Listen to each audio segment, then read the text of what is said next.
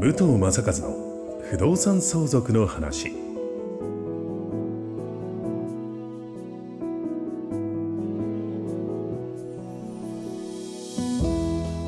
ポッドキャスト武藤正和の不動産相続の話は意外と知らない不動産相続についてのお話を相続診断士宅地建物取引士の武藤正和が実例をもとにお伝えしながらリスナーの皆様の相続準備のお手伝いをさせていただく番組です。幸せをつなぐ相続応援団株式会社ステディライズの提供でお送りいたします。不動産屋だからわかる不動産相続の話。ナビゲーターの土屋恵子です。そして不動産業29年相続診断士の武藤正和さん。今日もよろしくお願いいたします。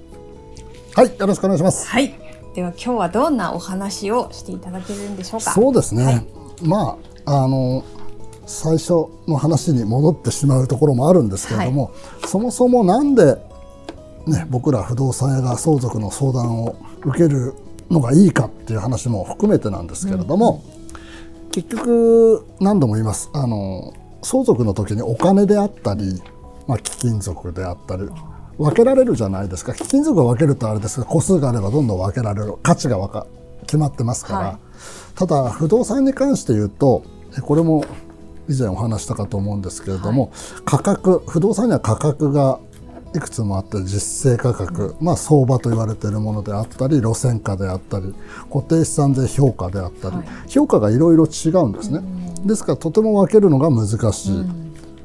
まして家一軒建ってたらね分けるのもなかなか難しいということなんですけれども、例えばその不動産でも分割の仕方代表的なものに法定分割とか代償分割はい。間価分割っていうのがあるんですけれども、まあ法定分割っていうのはもうもう法律で決まってて、例えば遺産分割は配偶者の方が半分、はいえー残ったものをお子さんの数で割る。あくまで持ち分として持ちましょうと、これが法定相続なんですけれども。はい。これはあんまり僕ら不動産屋の中ではあのメリットはないなと思ってて、えーこれもねずっと聞いてる方だったらお分かりだと思うんですけれども不動産を何人で持つ。これも1人以外はもう全部共有ってことなんですけれどもどうしても売る時貸す時意見が分かれたりすることで将来的にあまりいい方向に向かわないんではないかなと思います。はいもっと言うと仲のいいご兄弟が持ってるうちはいいですけれども当然何十年もすればそこでまた相続どちらかがお亡くなりになって甥っ子姪っ子最後はいとこ同士が持つって言った時になかなかい意思の統一っていうのが難しくなるからあまりお勧めはしてないです。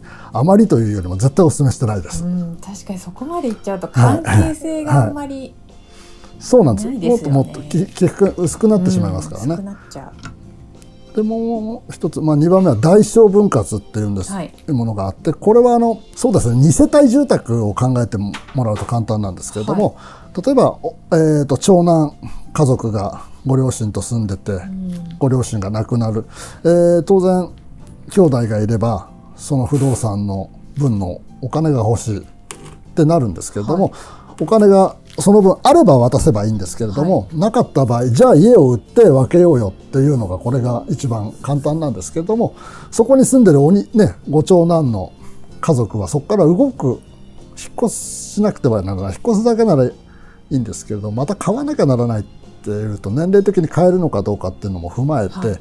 なかなか現実的ではない。そういった時にお兄さんがなんとかそこ、えーその評価の分の金銭を用意してご兄弟に分けるっていうこれが大小分割ですね。は。お金があればいいんですけれども、はい。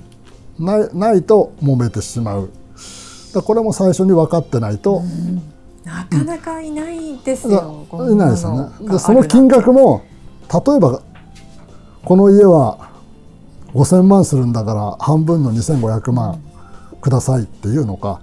いやいや売れば5,000万だけど、えー路線価だったら4,000万だよとか、固定資産だと3500万だよって。どの数字を基準にするかによってまたあの揉める要因の一つになるんですねこれね。そうですよね。で最後一番一番揉めないのははい。単価分割ってはい。言ってもお金に変えちゃおう。うん。だ住んでなければご実家をねご両親だけ住んでてご両親亡くなっても誰も住んでない。であればもう売ってお金分けようよっていうこれが一番簡単な簡単ではないですけど揉めない、うん、これがすそうですよね。スムーズに一番。はい、はい。感じ的には。でも兄弟の中にはねご両親の家を売るのはどうだとか、そういう人もいらっしゃるんですか？うん先祖代々も、うん。持ってるね。思い出的な。があったら、ここら辺はあの何度も出る話なんですけども残された人たちがだけで決めるっていうのは非常に、ね、先ほど言ってたそんな話も含めて、えートラブルの元になるんであくまであのご両親がご存命、持ってる方がご存命の時に話し合っておく、例えば亡くなったらもうこれ売っちゃっていいんだよっていうやるのかもうお金だけ先に渡しておくとか、決め事を作っておくのが最善策ではないかと思います。はい、本当にそう思います。やっぱり生きてる親がね、うんどんどんどんどん、そうですねやっていってくれないと本当にね困っちゃいますこれは。と私は勉強して思いました。はい、であとはここはあのもしもしそういう話ができないんであればもう一番一番最初の頃に言ったこれ遺言書、はい、遺言書。遺言書に明記して、えーこの不動産は、えー誰々が、えーこの金銭は誰々っていうように明記しておくはい、こと、この遺言書っていうのが非常に重要な役割を示すと思います。これ遺言書ただ書いてその辺に置いとくんじゃないんだぞということがね、そうです。決め手ですよねこれ。そうですね、うん。実質証書遺言であったり、はい。まあ一番間違いないのは公正証書遺言はい。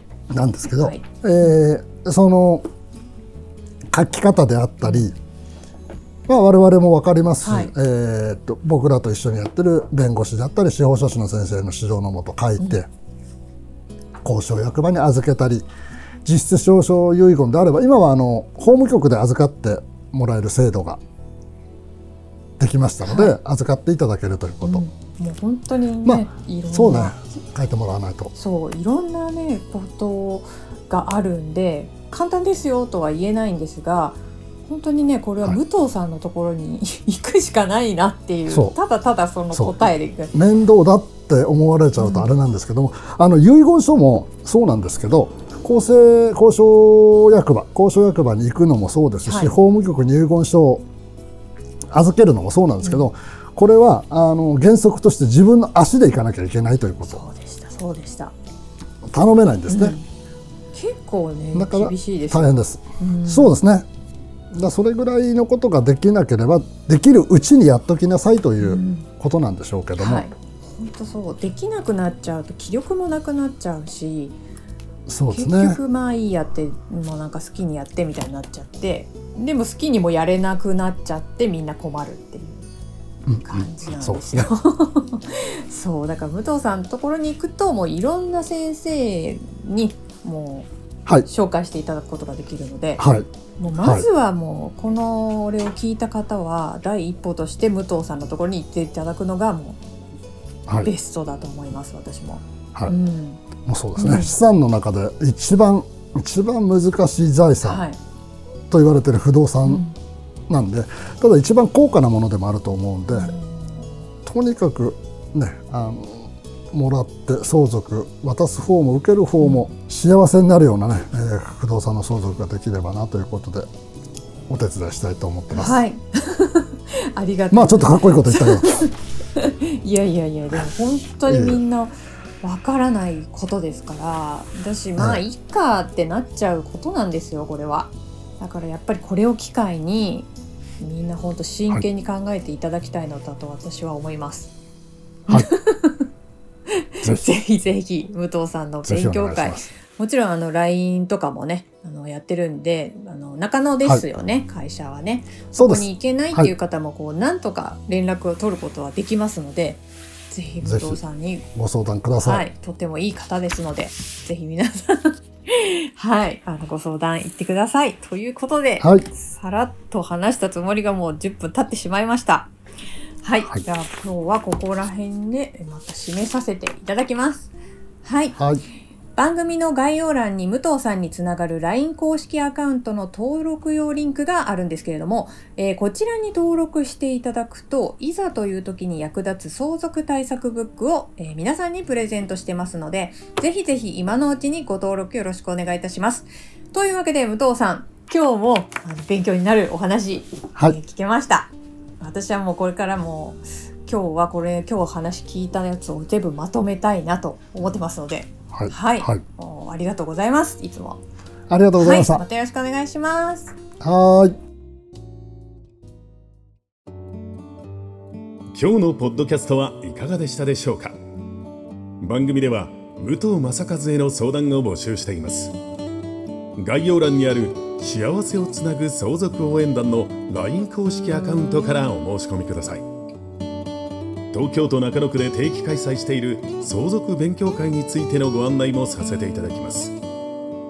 それではまたお耳にかかりましょう。ごきげんよう。この番組は提供幸せをつなぐ相続応援団株式会社ステディライズ。プロデュースライフブルームドットファインがお送りしました。